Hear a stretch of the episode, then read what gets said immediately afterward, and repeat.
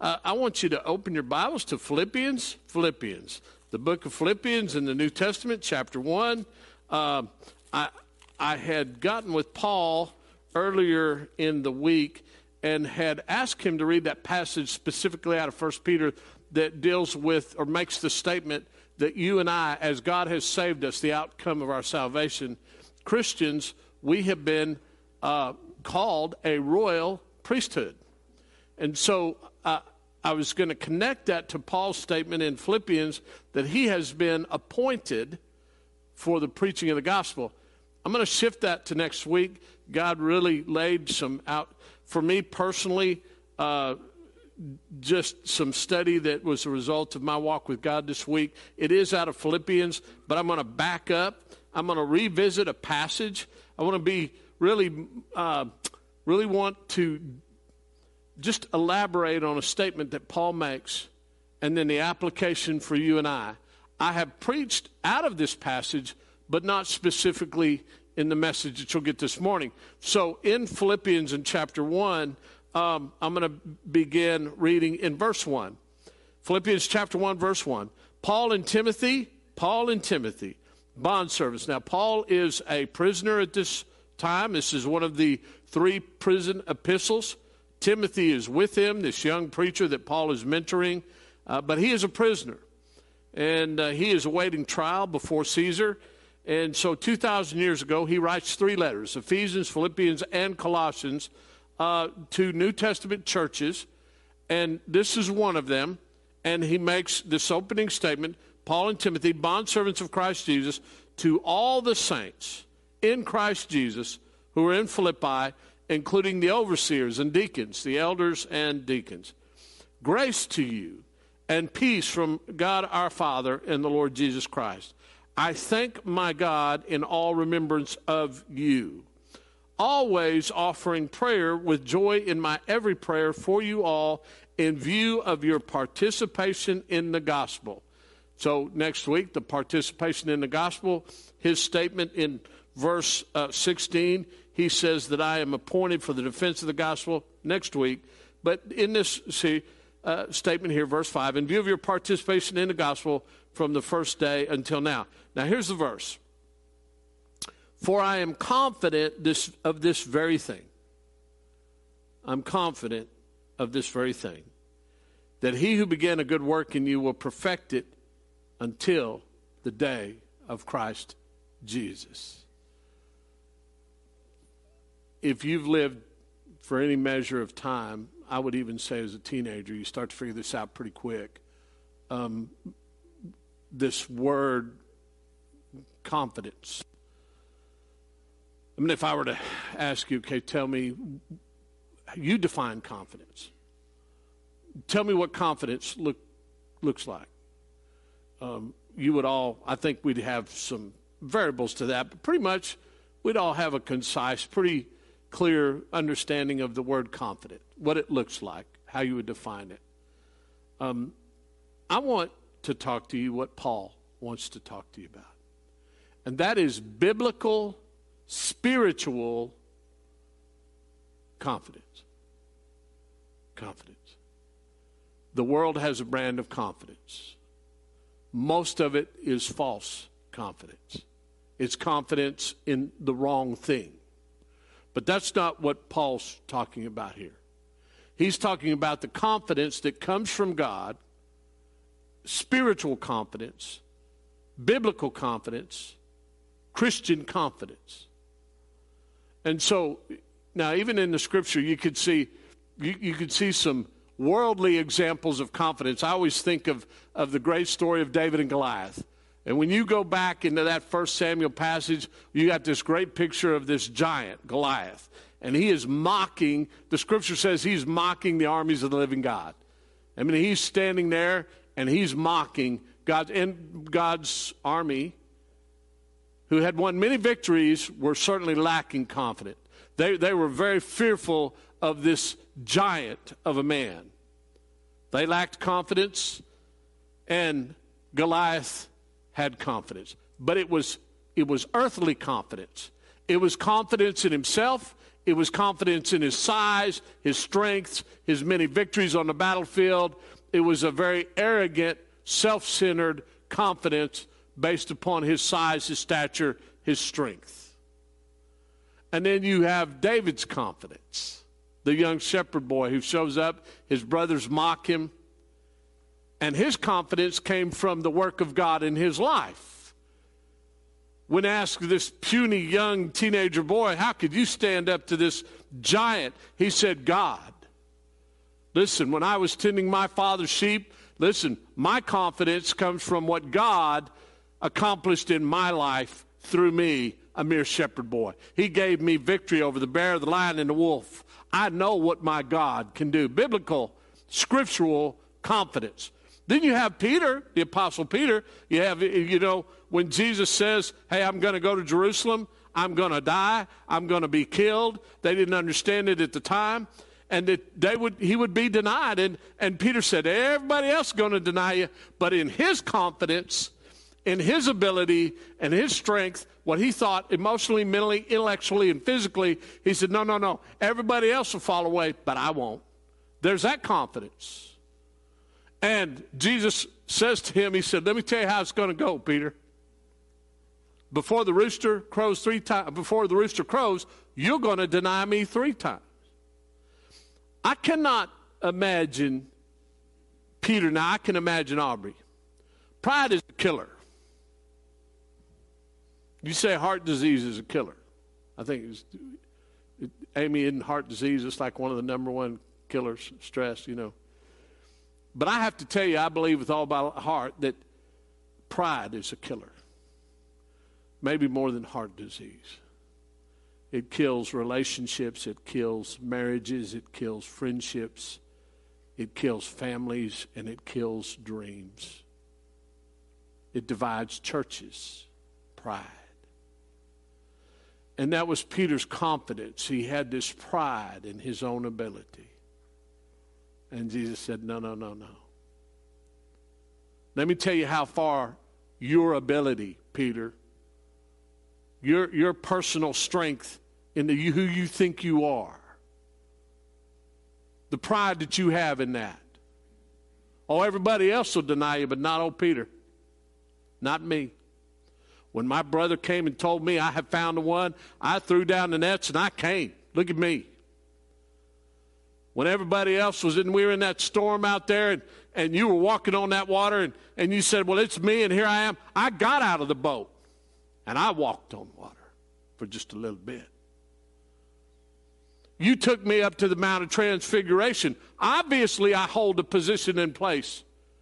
You even said just a moment ago that the keys of the kingdom were going to be given to me. No, no, everybody else will deny you. Not me. Yeah, you will. So the confidence that Paul is writing to Philippians is this confidence. He said, and the whole letter is based upon this understanding. If you want this statement, if you want to say, if Bobby Curtin says, I want to have confidence, I want to have biblical confidence, I want to have spiritual confidence, I want to have Christian confidence. I don't want the confidence of Goliath. I don't want Peter's false, this sense of pride in his confidence. I want biblical Christian confidence. Confidence, faith, and hope are all married. And you go through the Bible, the word faith and confidence and hope, they're all married. They all have something in common. And biblical confidence and hope and faith always are based upon the very root, the foundation, the person of Jesus Christ and Him crucified. And so when Paul makes this statement as a prisoner to people that he loved, people that he was committed to, writing this word, he, he makes this statement that the rest of the letter is the proof of. You can just start here and diagram the rest of the sermon, and you will know everything that you need to know about biblical, scriptural, Christian, spiritual confidence. And if you're a Christian in the world, there are probably many times when you're struggling with your life, your health, your relationships, your family, doesn't matter what it financially, you're lacking confidence. Everything that you put confidence in begins to fail you.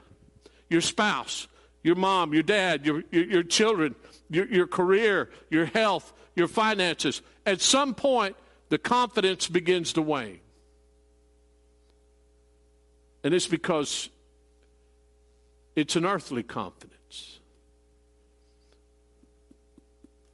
But for Paul to say this and then prove it, you and I should just, we ought to have an insatiable desire living in this broken world to not just understand this statement, but understand it in such a way that it resonates in our life, no matter what's happening. No matter what's happening in your marriage, no matter what's happening in your family, no matter what's happening in your uh, finances, your health, no matter. This is it here.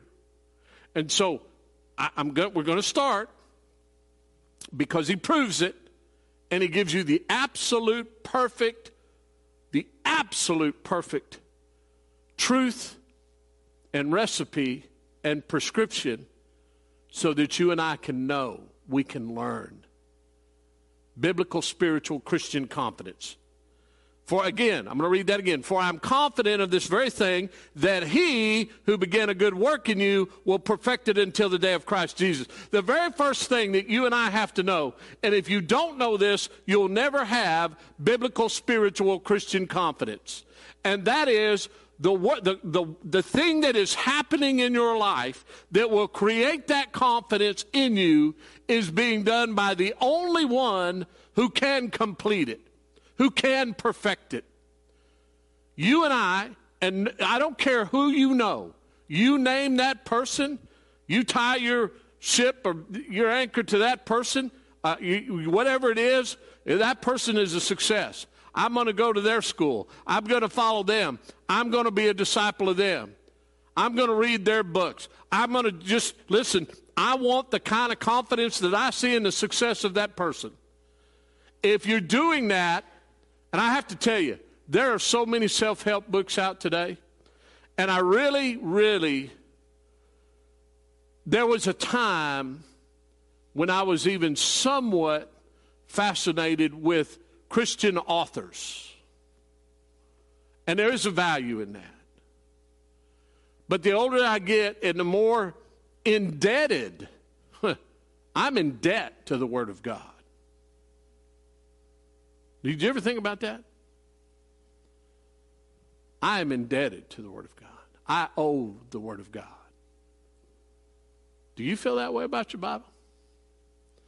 Most of who we feel a debt to, it may be a credit card company and it may be a finance company and it may be the bank, uh, we'll meet that obligation because uh, if we don't, bad things happen. But this is a different indebtedness. This is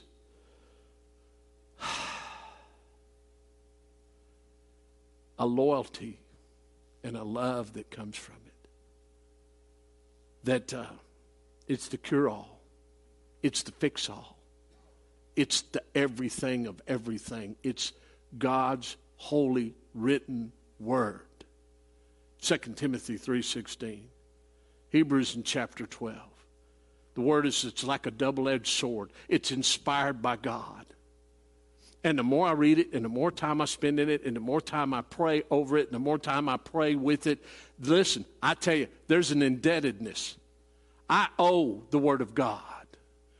And, and when I look at that and I read this, it says, I am confident of this very thing, that he began a good work, that he who began a good work in you will perfect it until the day of Christ Jesus. What does that mean? Listen, confidence, faith, and hope. I don't know how well you know or if you've read any of his stuff. Dwight L. Moody, he, he mentioned uh, early on in his great old gospel preacher, he would say, he said, You know, I used to pray for faith. I'd pray.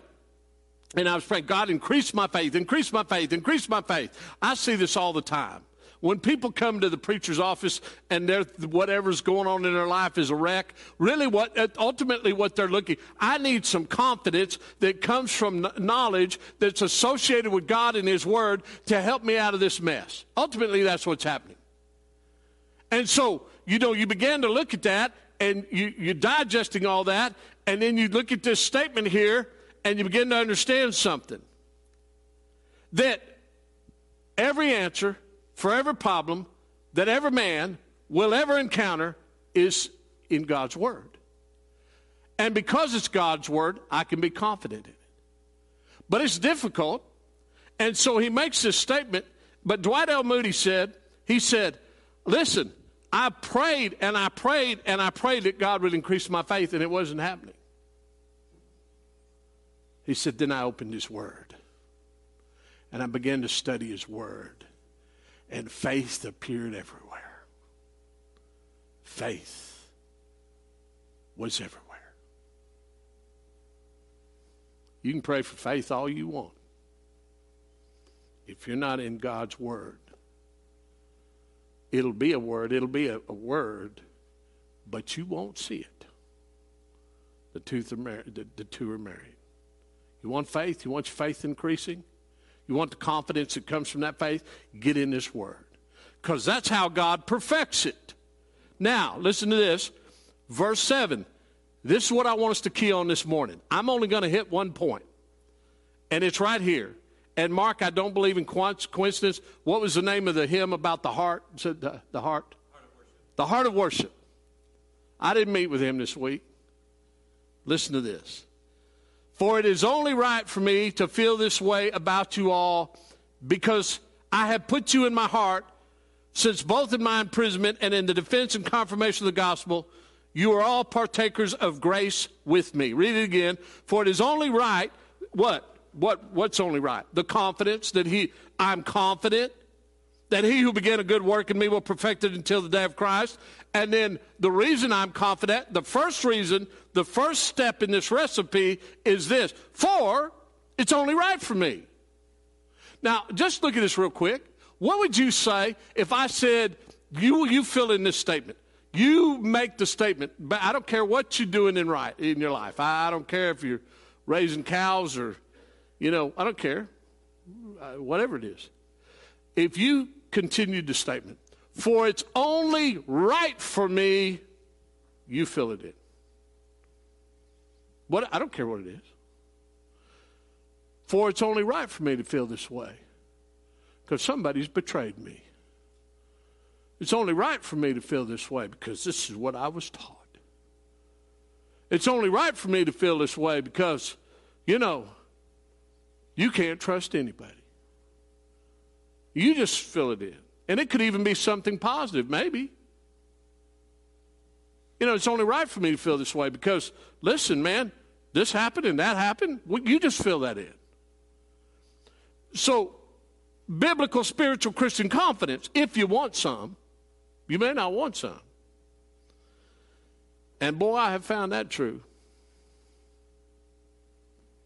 I have certainly found that. That's another sermon for another day. But if you want some, here it is. Step number one. It's fully right for me to feel this way about you because I put you in my heart. Now, that almost sounds like he did something, but then he clarifies it. Now you say, well, Aubrey, you, you have a choice of what you put in your heart. I would say you do. Jesus, you just go to Matthew 15. just go to the 15th chapter of Matthew. And Jesus talks about the heart. Eh, he'd been accused of, uh, you know, he had taught a parable and had been accused about the laws of what you eat and all this stuff and out of Leviticus and Deuteronomy by the Pharisees and and he said it's not really important what you put in your mouth and goes in your stomach. It's what's really important is your heart. He said because out of the heart, out of the heart come all kinds of terrible things, adultery, murders, fornications. And so here it sounds like he says, For it's only right for me to feel this way about you all because I have you in my heart. I, ha- I have you in my heart. Well, how did, how did that happen? Now, you may have somebody in your heart. And you may have somebody in your heart for various reasons. This would be, this would be a, a loving relationship. This is a kind statement. I have you in my heart since both in my imprisonment in the defense and confirmation of the gospel, you are all partakers of grace with me. We have been appointed to preach the gospel. We have been made a royal priesthood. But before we get there, I'm going to ask you something false confidence, earthly confidence, biblical, spiritual, Christian confidence, two different confidence. Goliath confidence, confidence, David confidence. In your heart, in your heart, how much and how many of your relationships are based upon individuals that are defending and confirming the gospel. And are partakers of grace. Do an assessment. Everybody here has somebody in their life. Teenagers, I'm going to say to you, Grace, Zane, the, Paul would say, bad company corrupts good morals. Uh, you, we all have uh, somebody, people, a community of people in our life, family, friends, colleagues. And, and our heart, I mean, we tie our heart, we connect our heart to any group or community of people.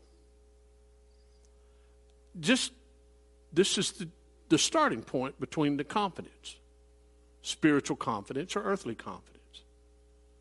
I've mentioned to this congregation before, uh, fortunately and unfortunately, I have watched at least a hundred people draw their final breath as a preacher. Dawn Kellenbrink, she's in the dying business. She's a hospice care nurse. And I imagine you, you are seeing your fair share of those final moments as a preacher, I go in and, and, and I'm just supposed to be there because God has directed me there. And for the love of God. And I would say the same would be true for Dawn, but she's also there. She has a medical purpose. But it'll change your heart. It should. Because it's a very tragic thing to see as someone's dying and it could be a very blessing, but it could be very tragic because you'll see in those hospice care rooms the people that an individual has that they have in their heart because they uh, uh have been defending and confirming something. The totality of your life is the defense and confir- confirmation of something. I, I could visit with you for 20 minutes and ask you five questions. Literally. Not because I'm a smart guy, I was just trained to do an assessment, a spiritual assessment. Part of that spiritual assessment, five questions. And I can find who and what you defend and who and what you confirm. Good. Not just the who, but the what. Five questions. It's eye opening. I can't help myself but doing it sometimes in casual conversation with people. And here's, here's the point of that. M- many of us defend and we, we, have, our heart is somewhere with someone defending and confirming something that is not the gospel. It's something earthly. It's something temporary. So the confidence is earthly and temporary. And they meet that final chapter, that final moment, that final. with no confidence. and I have seen others. I have seen others who have Christian friends and family gather around their bed singing those old wonderful hymns. Joy in their hearts and minds and spirit as a loved one goes to meet their Maker. I've seen tears of joy. I have seen a love that man cannot really define. It's not, it's not a Hallmark movie love. It's not a Hollywood story of love. It's not a songwriter's story. It's biblical love. I've seen it. I want to challenge you as Paul challenges us and he proves this deal about confidence. I want you to look at yourself and say, Where's my confidence coming from? Hey, where is it? Well, the first step to answer that question is where have you put, who do you have in your heart? What do you have in your heart? Solomon would write to the in the Proverbs, he said, above all else, above all else, guard your heart Jesus had already determined why. Your heart is this place where evil things can come from. It's a place that you need to, above all else, guard your heart because from it the well springs of life come forward. If you believe in spiritual warfare, if you believe that uh, Satan prowls around looking for someone to devour, if you believe that, if you believe that your struggle is not with flesh and blood that Paul would write about in Ephesians, if you believe that, that there's a spiritual battle going on for you, you need to start with your heart. If you said to me, Aubrey, if you could have one study with the apostle paul what would it be? One study. You say okay i get i get a month with the apostle paul what would you study? It'd be the heart. It'd be the heart. It'd only be the heart. Now, I'm serious. I've read all his works. He would never talk to you about your heart without talking to you about Christ and the gospel. He would say in Romans chapter 10, he would say, with the heart you believe. He had a background for that. He knew the 51st Psalm that David wrote when he was caught in his terrible sin with Bathsheba. And if that wasn't bad enough, he conspired to have her husband, a nobleman, murdered Uriah the Hittite to cover up his wicked and evil sin. And he writes the 51st Psalm. And he said, Lord, create in me a clean heart. He said, The Lord desires a broken heart and a contrite spirit. Oh the heart. Who do you have in your heart? What do you have in your heart? And if you know the answer to that question, what does the who and the what have to do with the defense and confirmation of the gospel? Go to Romans chapter 5. Romans chapter 5. We're going to tie all this together. I got many more things to say, but I'm not going to say them. I am going to say this Romans chapter 5. This is the gospel. This is the heart. Paul says, with the heart we believe. He wrote the Ephesians in chapter 1, and he wrote in, I pray that the eyes of your heart would be enlightened. It, what would, listen, as we go into this Romans 5 verse, you have eyes in your heart. Go back to the garden. The scripture says the desires of the heart could not be fulfilled. It's in the proverb. The desires of the heart cannot be, he can't. My heart desires a new pair of boots. My heart desires a new car. My heart denies, I can't, it's unending. And everything that's temporary wears out and it's not enough. It's just not enough. The desires of the heart, you cannot fulfill them.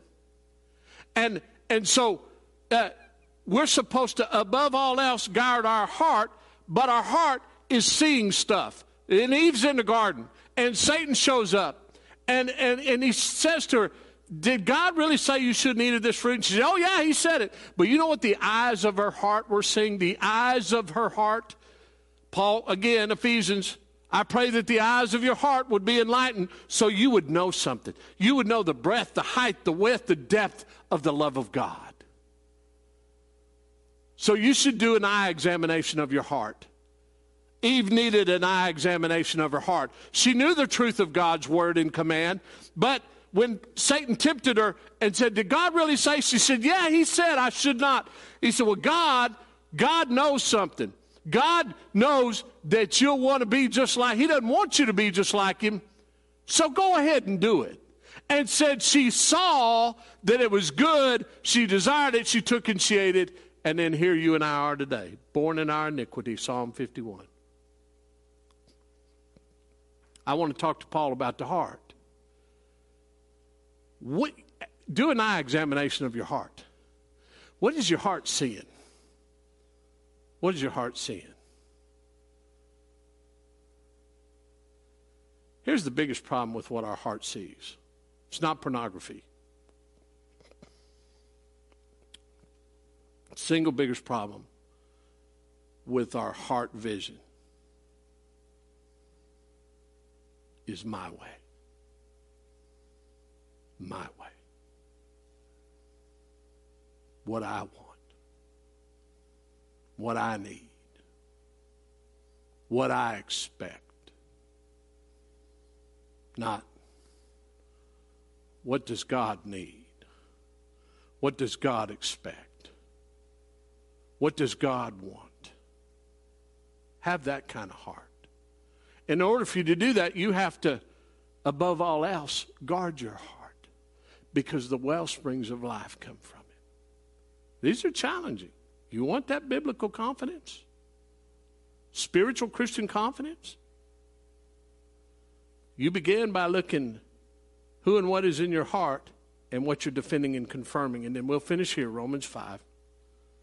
Heart, hope, faith, confidence. The first four chapters of Romans basically set one premise everybody's a sinner. All men have sinned and fall short of the glory of God. And you can only be justified by faith, confident hope in God. And so he begins chapter 5 Therefore, therefore, I can only be justified by faith in Christ because I'm a sinner all the Jews were sinners and all the Gentiles are sinners. And then he says this Therefore, having been justified by faith, we have peace with God through our Lord Jesus Christ. How much peace do you have in your life? Real peace, not temporary peace. Through whom also we have obtained our introduction by faith into this grace, there's that word grace again, in which we stand and we exalt in the hope of the glory of God. My hope, my faith, grace, I exult in the hope of the glory of God. And not only this, but we also exult in our tribulations, knowing that tribulation brings about perseverance, and perseverance, proven character, and proven character, hope. And hope, hope, confidence, faith, and hope does not disappoint. Stop right there. Here's, here we go, real quick. So listen to this. So again, measure yourself, look at this biblical confidence, spiritual confidence, Christian confidence, confidence in yourself someone else, or the things of the earth, whatever that is, contrast the two, and then look at what he's saying here peace with God. Peace with God. An introduction to faith, the things we exalt in hope for. But how about this one? You want to know if you've got biblical confidence, spiritual confidence, Christian confidence?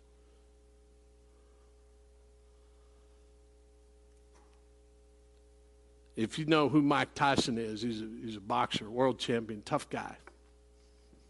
And I love his quote. He said, Everybody has a plan until they get punched in the mouth. Everybody got a plan until they get punched in the mouth. Jesus said that the 13th chapter of Matthew. He told a story about seeds and a farmer and a guy walking down the road. And he said some seed falls beside the road and then he tells the rest of the story, some in the thorns, rocks, thorns, and good soil. But then he explains, he said, the seed is the word of God. And that that falls beside the road are people that they receive that word of God with joy, but a little, it's just a little, little, just a little, just a little trouble, BJ, just a little trouble. Little trouble comes along in the church. Little trouble comes along in your marriage. Little trouble comes along at work. Little trouble comes along with your family just a little. and Satan takes it away. But biblical, spiritual, Christian confidence will always do this. Verse 3 And not only this, but we also exult in our tribulations, knowing that tribulation brings about perseverance, and perseverance, proven character, and proven character, hope. Now, listen, if you have biblical, spiritual, Christian confidence, I'm going to tell you what the world is your footstool. It's God's footstool that He now gives you to sit on, walk on, and stand on. It is. But if you don't got that, you ain't got nothing. You got momentary pleasures, momentary passions, momentary pursuits, and they'll all turn up. And it's like Solomon said, it'll all be vain. Your little empire is going to fall. Your health's going to deteriorate. People are going to betray you. You know, things are not going to go your way. The government's going to let you down. You're going to have the wrong president, the wrong senator, the wrong whatever, the wrong, wrong, wrong. And they're never going to be fulfilled. But when you, well, listen, when you have that confidence that he who began a good work in me will finish it, complete it, and perfect it to the day of Christ. Listen, let me tell you something. And now I'm going to measure it. I'm going to put the measuring rod out there. Who's in my heart? What's in my heart? Who am I defending? Who am I confirming? Oh, I got that right. I'm got that right. Oh man. Christians, iron sharpen iron. Word of God, devour it. I'm indebted to it. But then you go, here's another one. Really? That's all you got? That's all you got, Satan? Not proudly, not arrogantly. Not in my false arrogance. But it's like, that's all you got? Now, I'll tell you about a Christian. Christians can get down. They really can. The world comes at us, it beats us up. Look at John the Baptist. He knew who Jesus was, he was his cousin. Just read the story. But he's in jail. He's about to get his head cut off. Are you really the one? Hey, you know what Jesus told him? You just go tell him the, line, the, the, the blind are seeing, the lame are leaping, and the gospel is being confirmed.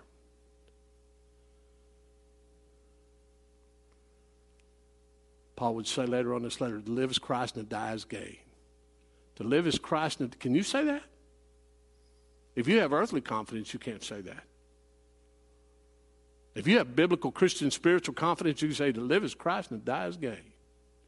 You can say Philippians 4.13. I see this all the time. Sports, you know, guys, is I can do all things through Christ who strengthens me. Really? Do you believe that? You'll know when it gets like this. Tribulation. Tribulation. Wow.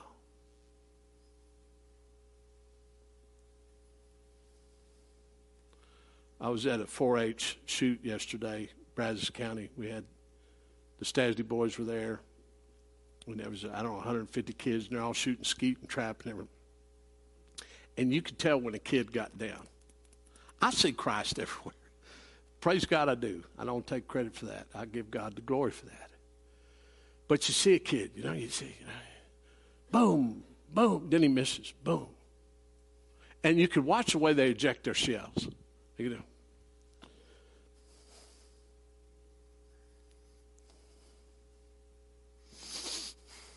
You know, I saw all the behaviors yesterday. Their shoulders slumped. And the kids that were up here like this, ready, you know, because I don't know how to do it, but I could see. All of a sudden, kids like this. He's dejected. Things ain't working out the way he thought they would. That's just a silly little thing. But but it just reminds me of this. That's a little tribulation. How much more worse can it get? You ever had terrible, ugly, vile words with your spouse? You ever get to a place with your spouse where you said, in those vows, it said, to have and to hold till death do us part? To a point that I cannot stand this person. You ever been there? Why in the world did I ever marry this person? You ever been there?